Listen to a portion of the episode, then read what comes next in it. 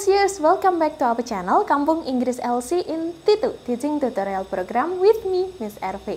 Hari ini kita datang untuk melakukan pembenaran lagi nih. Jadi siapa nih yang masih suka mentranslate bahasa Indonesia ke bahasa Inggris dengan apa adanya?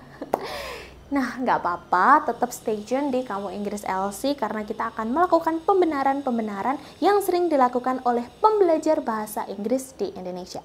Langsung aja yang pertama, kalau kita ingin mengatakan aku masuk angin, siapa yang masih sering mengatakan I enter wind?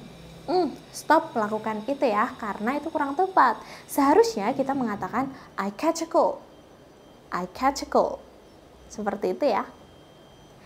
Yang kedua, kalau kita ingin mengatakan musim hujan udah tiba nih. Nah, kayak sekarang ini kan lagi musim hujan nih. Siapa yang masih sering mengatakan seperti ini? Rainy season has arrived. Aduh, jangan seperti itu lagi ya. Itu kurang tepat. Seharusnya kita mengatakannya the rainy season is coming. Oke, kayak gitu ya. Next, yang ketiga. Aku sering banget mendengar kata-kata seperti ini. Guruku pilih kasih, my teacher chooses affection. Bukan ya, jangan mengatakan seperti itu. Tapi yang benar adalah my teacher plays favorite. Semoga nggak gitu ya guru-gurunya.